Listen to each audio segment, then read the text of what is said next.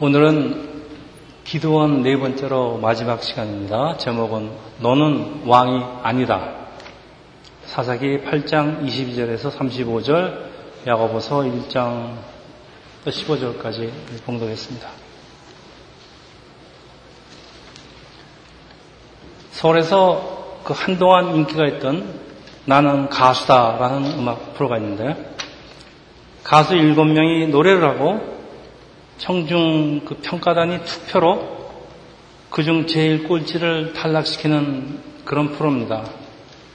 그 나는 가수다라고 자부하는 사람들이 나와서 노래를 하는데 청중들은 아니 너 가수 아니야 하고 탈락을 시키는 프로라 이런 출연하는 가수들은 이 자기 가수의 명예를 걸고 이 평가단의 마음을 움직이려고 참 애를 많이 씁니다. 그래도 한 명은 반드시 탈락을 해야 합니다. 만일 나는 목사다라는 프로가 있어서 청중들이 설교를 듣고 제일 못한 목사를 아니 너 목사 아니야 라고 탈락을 시킨다고 생각을 하니까 등에 소름이 쫙 끼칩니다. 우리가 세상을 산다는 것이 이런 서바이벌 게임 같아서 누군가는 반드시 탈락을 해야 하는데 그 불행하게도 내가 탈락을 하면은 참 내 인생 여기서 끝나는 것 같이 느껴드십니다. 근데 사실은 사실은 그렇지가 않은 것이 그 이 삶의 신비가 삶의 신비가 여기에 있는 것 같습니다. 탈락한 사람들이 인생이 끝나면은 세상에 그 겁나서 어떻게 살겠습니까? 탈락을 하는 바람에 오히려 더 좋은 기회가 오기도 하고 또 반대로 성공을 하기에 교만해지고 그 교만이 결국 그 사람을 망치는 경우 우리 너무 많이도 보고 있습니다. 자, 우리는 기도원이 이 전쟁에서 승리를 하고 교만해지는 모습을 보고 있는데 오늘 마지막 시간 오늘 본문은 기도원과 그 집안의 완전 몰락에 대해서 기록을 하고 있습니다. 그래서 오늘의 주제는 이 틈만 있으면 사람을 찾아오는 교만이라는 그 무서운 질병인데 이 교만이 누구에게 찾아올까요, 여러분? 여러분이 한창 죽쓰고 있을 때? 아닙니다. 한창 잘 나가고 있을 때, 그럴 때 꼭 찾아옵니다. 오늘은 사사기 8장인데 우리가 읽지 않은 8장의 전반부를 제가 간략하게 설명을 드리면은 300명으로 13만 5천 명의 미디안을 물리치는 전공을 세우고 돌아오는 기드온에게 에브라임 지파가 왜 전쟁엔 자기를 부르지 않고 니들끼리만 전쟁을 해서 모든 영광을 너희만 차지하냐고 시비를 거는 장면으로 시작을 합니다. 근데 하나님께서는 사람들이 이런 헛된 생각을 못하게 하시라고 300명만 남긴 것인데 영웅 되기 좋아하는 것은 기도원이나 에브람, 에브라임 지파나 사람은 다, 사람 다 왕처럼 살고 싶어 합니다. 에브라함은 요셉의 둘째 아들이지만은 그 형 문하셋을 제치고 할아버지 야곱으로부터 오른손에 축복을 받은 지파로 이 지파의 대표적인 인물이 바로 여호수아입니다. 근데 가나안 정복의 총사령관 여호수아라는 아주 그, 그걸 백이라고 하나요? 백을 가지고 있어서 그런지 에브라임 지파는 가나안, 정, 가나안 정복 전쟁과 정착을 하는 과정에서 은근히 특혜를 누리는데 이 모든 과정 속에서 이들에게 찾아오는 것은 바로 교만이라는 질병입니다. 이 지파는 무엇이든지 자기가 앞장서야 되고 어디든지 가면 특혜를 누리려고 하는데 요셉을 같은 아버지로 가진 문하세 지파에서 기돈이라는 사사가 나오니까 사춘입니다. 우리나라 속담에 사순이 땅을 사서 배가 아픈지 기도원을 시기하고 늘 방해를 하려고 합니다. 12장에는 이, 이 에브라임 지파가 깡패 출신 사사 입다에게 시비를 거는데 이번엔 임자를 잘못 만났습니다. 그래서 결국 에브라임 지파는 4만 2천 명이 몰살을 당하는 비극으로 끝이 납니다.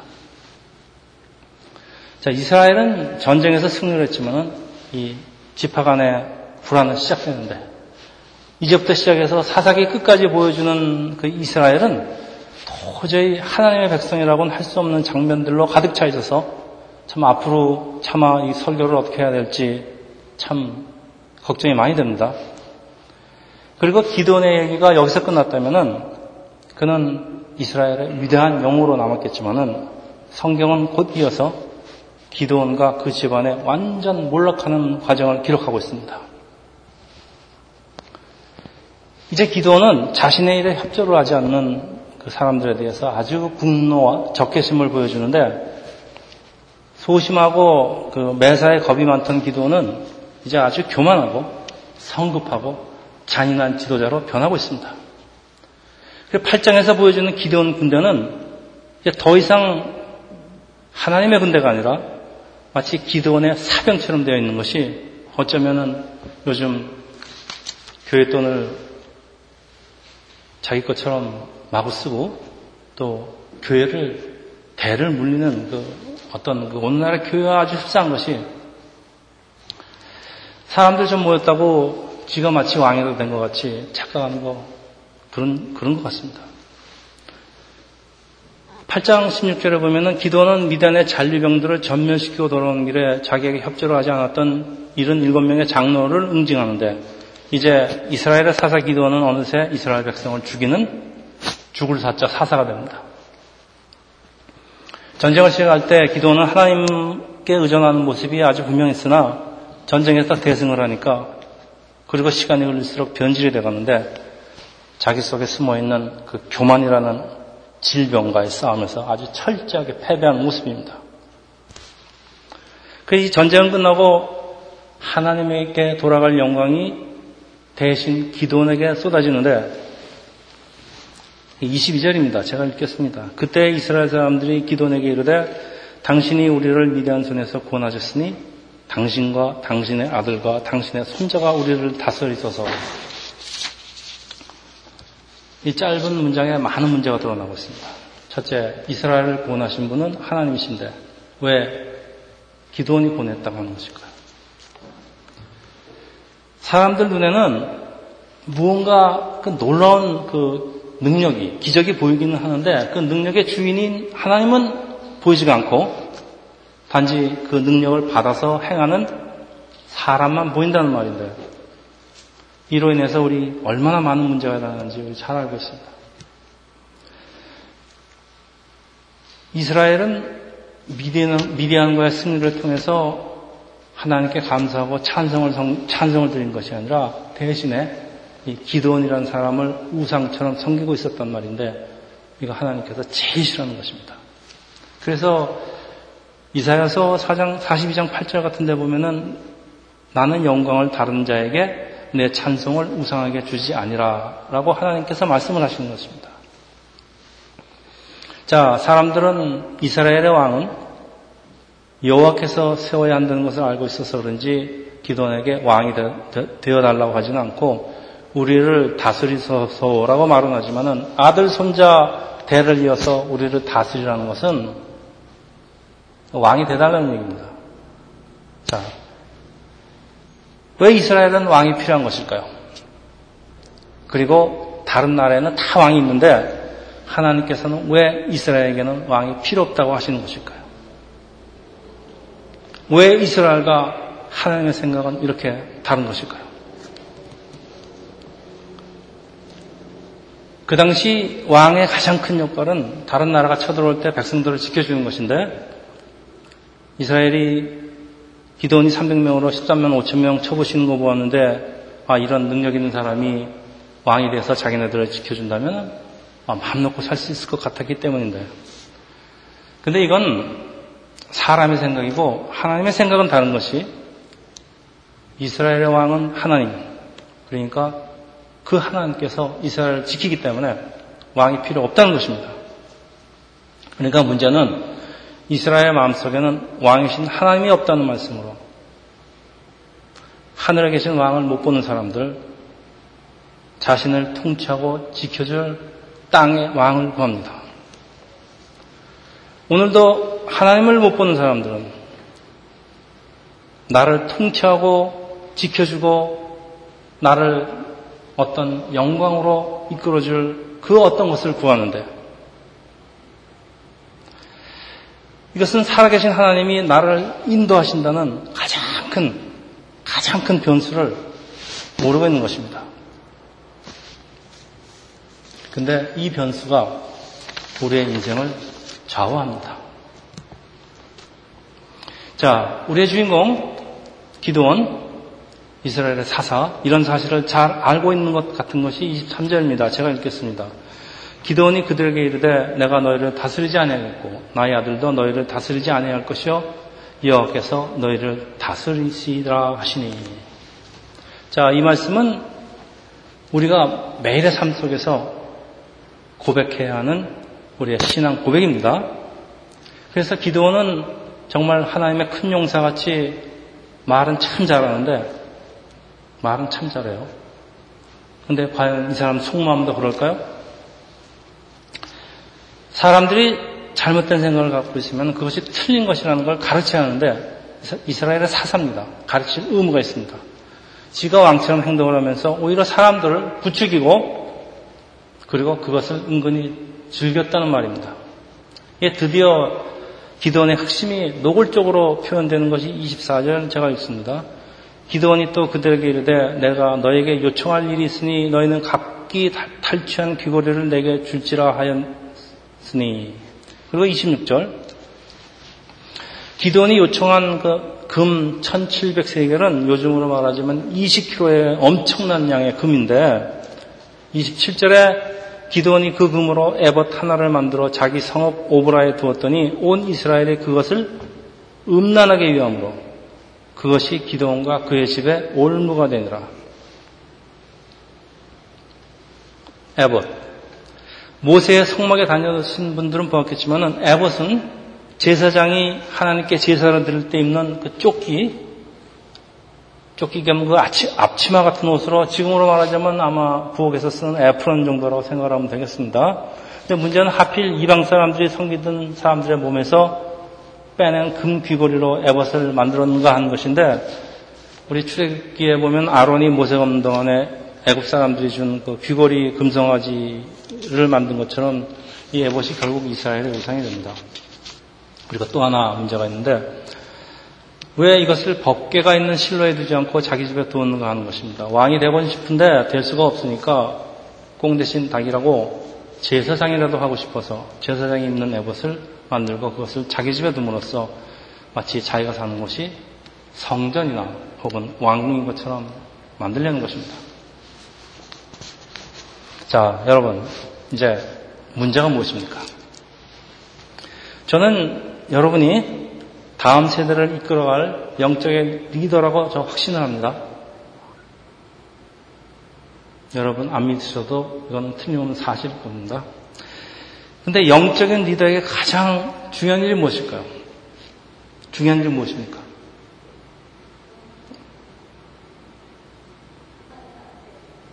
잘 안 들려요. 네. 자, 무엇보다 먼저 우리가 영적으로 건강해서 우리가 하나님 앞에 바로 서고 사람들을 하나님 앞으로 인도해야 하는데 우리가 먼저 타락을 해버린다면은 우리를 따르던 사람들은 어떻게 되겠습니까? 교회가 먼저 타락을 하면은 교회를 따르던 사람들은 어떻게 되겠습니까? 이제 이 기도원 이스라엘 하나님은 아예 없어져 버리고 이 에봇이 하나님을 대신하는데 지난 시간에 하나님을 대신하는 모든 것이 우상이라고 저희가 우상의 정의를 내렸는데 이제 하나님 대신에 이 에봇을 섬기기 시작하면서 기도원과 이스라엘은 아주 급속하게 타락합니다. 그래서 온 이스라엘이 그것을 음란하게 위함으로 위함은 위한데 음란하게 위한다는 건 무슨 말일까요? 다른 번역을 찾아보니까 이스라엘이 그 에봇을 섬기면서 음란을 피웠다. 그러니까 에봇을 우상으로 만들고 섬기는 것이 음란한 영적인 간음이라는 것인데 자기 집을 왕과 제사장이 사는 것으로 만들었다는 것입니다. 근데 그것이 기도원 집의 올무가 되었다고 하는 말씀은 하나님께서 심판을 하지 않아도 자기가 만든 것에 자기가 걸렸다는 말씀으로 사실 기도원이 만든 올매에 가장 처참하게 걸린 사람은 기도원의 아들들입니다. 30절. 기도원이 아내가 많음으로 그의 몸에서 낳은 아들이 70명, 또 세겜에 있는 그의 첩도 아들을 낳았으므로 그 이름을 아비멜렉이라고 하였더니 기도는 그 당시 이방 나라 왕처럼 많은 아내를 두고 그것도 부족해서 첩을 두었는데 이 첩은 이스라엘 사람도 아니고 세겜 출신의 그 가나안 이방 여인입니다. 그들 사이에 태어난 아이를 아들을 아비멜렉이라고 이름을 주어줬는데 그 아비멜렉의 뜻은 나의 아버지는 왕이다. 무슨 아버지가 자기 아들 이름을 줍니까? 여러분 아주 거부가 되시려면요 아들 이름을 나의 아버지는 거부다 이렇게 지었어요. 얼마나 왕이 되고 싶었으면 아들 이름을 그렇게 지었겠습니까? 기도원의 마음속에 있는 교만과 욕심을 아주 그대로 드러낸 것인데 사실 기도원이 왕이 되려면 안 될 것도 없지만은 이 왕 되는 것은 이스라엘 율법에 어긋난 것이라 오래가지 못할 것을 알고 있었기 때문에 대신 왕 흉내를 내고 있습니다. 그래서 전쟁을 이기고 기도원이 하나님을 찬양했다는 기록은 어디에도 없는데 어디에도 없는데 하나님은 사람의 교만과 같이 할 수 없기 때문에 하나님의 영이 떠나고 하나님이 없는 기도는 아주 심각하게 타락합니다. 문화세 지파 중에서 가장 작은 자라고 자기를 표현하던 그 겸손한 것도 같은 기도는 언제부터 왕처럼 살면서 이렇게 되었을까요? 하나님의 영이 떠나가면은 자신을 절제하는 능력은 없어지는데 사람들은 찾아와서 굽실대고 점점 더 교만해지고 가난보다 더 악한 일곱 귀신은 기도원 마음속에 살아나는 것이 우리 마치 가시나무 숲 같은 모습. 이것이 바로 지금 우리의 주인공 하나님이 큰 용사로 부르던 기도원의 모습입니다. 그리고 어찌 이것이 기도원 한 사람의 모습이겠습니까? 하나님의 영이 떠나면 우리도 별 수가 없는 것이 똑같은 사람 되는 거 잊지 마시기 바라는 것은 교만은 하나님의 영을 떠나게 하고 사람을 파멸로 끌고 가는데 거듭 말씀드리지만은 사람이 신앙을 잃을 때는 어려울 때가 아니고 우리가 잘 나가고 있을 때입니다. 시편 51편은 다윗이 한참 잘 나가고 있을 때 바세바 사건이 일어납니다. 그래서 나단 선지자에게 책망을 받고 지은 시인데 11절에 보면 이렇게 되어 있습니다. 나를 주 앞에서 쫓아내지 마시며 주의 성령을 내게서 거두지 마소서. 성령이 가시나무 새 같은 우리를 지켜주고 있는데 만일 성령이 떠나간다면 우리는 무슨 짓을 할지 모르는 그런 연약한 사람들입니다. 장로, 목사 다 예외가 없습니다. 베드로전서 5장에 보면은 사람 마귀가 우는 사자처럼 삼킬자를 삼킬자를 찾고 있는데 언제? 우리가 어려울 때 아닙니다. 우리가 잘 나가고 있을 때 찾습니다. 33절 기도원이 이미 죽음에 이스라엘 자손들이 돌아서서 바알을, 바알을 따라가 음행하였으며 또 바, 바알 브리스를 자기 심으로 삼고 기도니 죽자 이스라엘은 영적인 타락의 길로 빠져서 그나마 남아있던 여호와의 신앙은 완전히 없어져 버리는데 바알 갖고도 모자라서 바알 브릿이라는 신을 그들의 신으로 추구합니다. 기도는 이스라엘의 사서로서 사람들을 하나님 앞으로 인도하는데 인도하기는커녕 이스라엘을 타락으로 몰고 가는데 한 지도자의 허황된 욕심이 나라와 민족 그리고 이스라엘이라는 교회를 완전 망치는 모습을 우리는 지금 보고 있습니다. 우리가 기도원 시작할 때 하나님의 큰 용사 우상 브리커 기도원은 이제 우상 메이커가 되어버립니다. 35절 이스라엘 자손이 주의 모든 원수들의 손에서 자, 기들을 건져내신 여호와 자기들의 하나님을 기억하지 아니하며 또 여룻바라고 하는 기도원이 이스라엘에게 베푼 모든 은혜를 따라 그의 집을 후대하지도 아니하였더라. 기억하지 않는다는 그 히브리 원어의 뜻은 잊어버린, 잊어버린다는 뜻이 아닙니다. 이건 고의적으로 기억을 하지 않는 것으로 고의적으로 기억을 않는다는 얘기는 하나님을 두려워하지 않는다는 말씀입니다. 하나님만 기억하지 못하는 것이 아니라 하나님처럼 따르던 그들의 지도자, 그들이 우상처럼 섬기던 기도원도 일부러 무시했다는 말로 세상에 못 믿을 거 사람의 마음입니다. 의리가 없기는 기도원이나 이스라엘이나 똑같은 사람들인데 이 구절은 이스라엘의 하나님에 대한 그리고 기도원, 기도원 에 대한 그 배은 맹덕을 고발하고 있는데 여러분 사람 의지해봐야 세상 말로 말짱할 겁니다. 예수만을 바라보시기 바랍니다. 세상을 오래 산 사람들이 한결같이 하는 얘기입니다.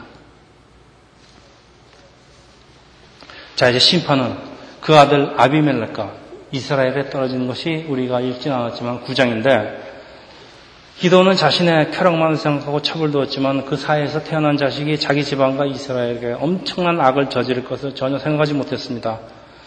하나님의 심판이라고 말하기 전에 자기 욕심대로 살아온 결과로 우리 속담에 심은 대로 거둔다라는 말이 있습니다. 이 서자죠. 서자인 아비멜렉은 그 형제들에게 얼마나 왕따를 당하고 살았겠습니까? 아마도 깊은 분노를 가슴에 품고 자랐을 것입니다.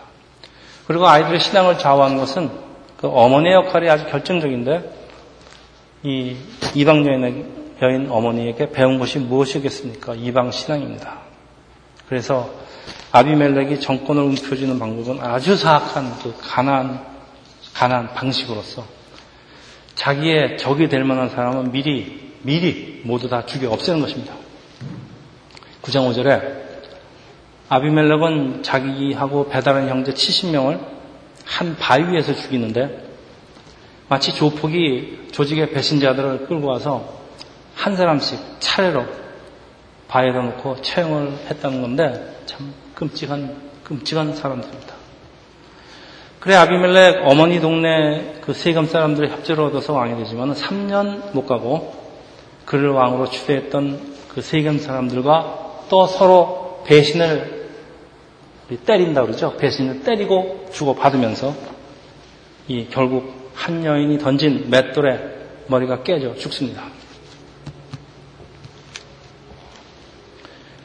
아비멜렉은 자기가 왕인 줄 알았지만은 그를 3년 동안 지켜본 평가단의 결정은 아니 너 왕 아니야. 이렇게 된 것이 이 아들의 잘못일까요? 아니, 아니면 내 아버지는 왕이라고 이름을 지어준 아버지 기도의 잘못일까요? 이거 누구의 잘못입니까? 성경은 기도의 교만과 욕심이 그 집안의 올무가 되었다고 기록하고 있는데 아마도 아버지의 잘못이 더 크다는 말로 들립니다. 뭐 모두 다 허망한 욕심의 결과입니다. 오늘 말씀을 이제 정리하는데 오늘 두 번째 보면 야고보서 1장 15절 우리 짧으니까 같이 읽죠. 신약성경 372페이지입니다. 372페이지 야고보서 1장 15절 이거 아주 여러분 잘 아시는 말씀입니다. 372페이지 자 욕심이 잉태한 즉 죄를 낳고 제가 장성한 즉 사망을 낳으리라. 그런데 사람의 욕심은 어디서 올까요? 사람이 욕심을 없을 수는 없지만은 허망된 욕심이 문제죠. 그런데 자신을 낮추는 겸손한 사람은 이런 허망한 욕심을 부리지 않는 것이 이런 허망한 욕심은 다 지, 자기가 잘났다는 그 교만에서 오는데 그래서 교만은 욕심을 낳고 욕심은 죄를 낳고 죄의 것은 사망입니다. 기도원이 왕처럼 되겠다는 그 욕심으로 금을 거두어서 에봇을 만드는데 이 에봇이 우상으로 변해서 자기 집안은 물론 온 이스라엘을 망치게 됩니다. 사실 오늘날에 많은 문제가 여기서 시작을 합니다. 가진 거 많고 똑똑하고 능력 있고 이런 사람들 교만해집니다. 근데 내가 가진 것을 내가 받은 탤런트를 이 가진 것들을 이 재능들을 어디에 쓰고 있는가 하는 질문은 우리가 살면서 항상 나 자신에게 묻고 살아야 하는데 만약 이게 잘못되면은 내가 가진 재능은 내가 가진 재능은 내가 가진 것들은 하나님을 대신하는 우상이 되기 때문입니다. 하나님께서 나에게 주신 모든 좋은 것들을 내가 가진 지혜를 또 재능을 여러분 인기가 있으면 여러분의 인기를 목사가 인기가 있으면 목사의 인기를 그 어떤 것들을 나를 나의 욕심을 위해서 사용하려고 한다면 그 재능은 교만으로 변하고 나와 이웃과 교회와 나라를 망치게 됩니다. 이제 사사기 이제 후반부로 들어가는데 이 후반부에는 후렴처럼 반복되는 말이 있는데 기억하시는지 모르겠습니다. 그때 이스라엘에 왕이 없으므로 사람이 각기 자기의 소견에 오른 대로 행하였더라. 세상 말로 표현하자면 왕이 없으니까 제 멋대로, 제 마음대로 했다. 내 마음에 왕이 없다는 것은 내가 마치 나의 삶의 주인인 것처럼 나의 삶을 내 마음대로 살겠다는 것입니다. 나의 삶을 내 마음대로 살겠다는데 그 누가 맡겠습니까? 그런데 나의 왕이신 하나님께, 하나님이 계신데 하나님께 의지하지 않고 나의 욕심에다가 내가 가진 우상에다 나를 맡기고 산다는 말입니다. 이것이 왕이 없는 시대의 의미입니다. 이제 네 번에 걸친 기도원의 이야기를 마치는데 우리 이 기도원의 이야기에서 우리가 다시 한번 깨닫게 되는 것은 사사 기도원을 포함한 그 어떤 사람도 결코 하나님 앞에서 의롭다 함을 받을 수 있는 인간은 없다는 것입니다. 그래서 기도는 영웅이 아니라 하나님이 구원이 필요한 한 인간일 뿐이다라는 걸 보여주는데 사람에게는 왕이신 하나님이 반드시 필요하다는 것, 하나님이신 예수가 꼭 필요한 것이 사사기와 성경에 흐르는 메시지입니다. 이것은 목사를 포함한 어떤 누구에게도 예외는 없는 얘기입니다. 그래서 만일 누가 지금 내가 제일 잘 나가 뭐 그런 노래도 있는 것 같아요. 선전도 있고. 그래서 내가 왕이야 하면은 우리의 평가단이 우리의 주위 사람들입니다. 우리 이웃이 먼저 아니 너 왕 아니야 하면서 왕에서 탈락을 시킬 겁니다. 나의 왕은 내가 아니고 보이지는 않지만 살아계셔서 나의 삶을 주관하고 나를 인도하시는 예수 하나님이십니다. 나의 삶을 온전히 예수께 맡기시고 여러분 살아가시기를 예수 이름으로 축원합니다. 기도하겠습니다.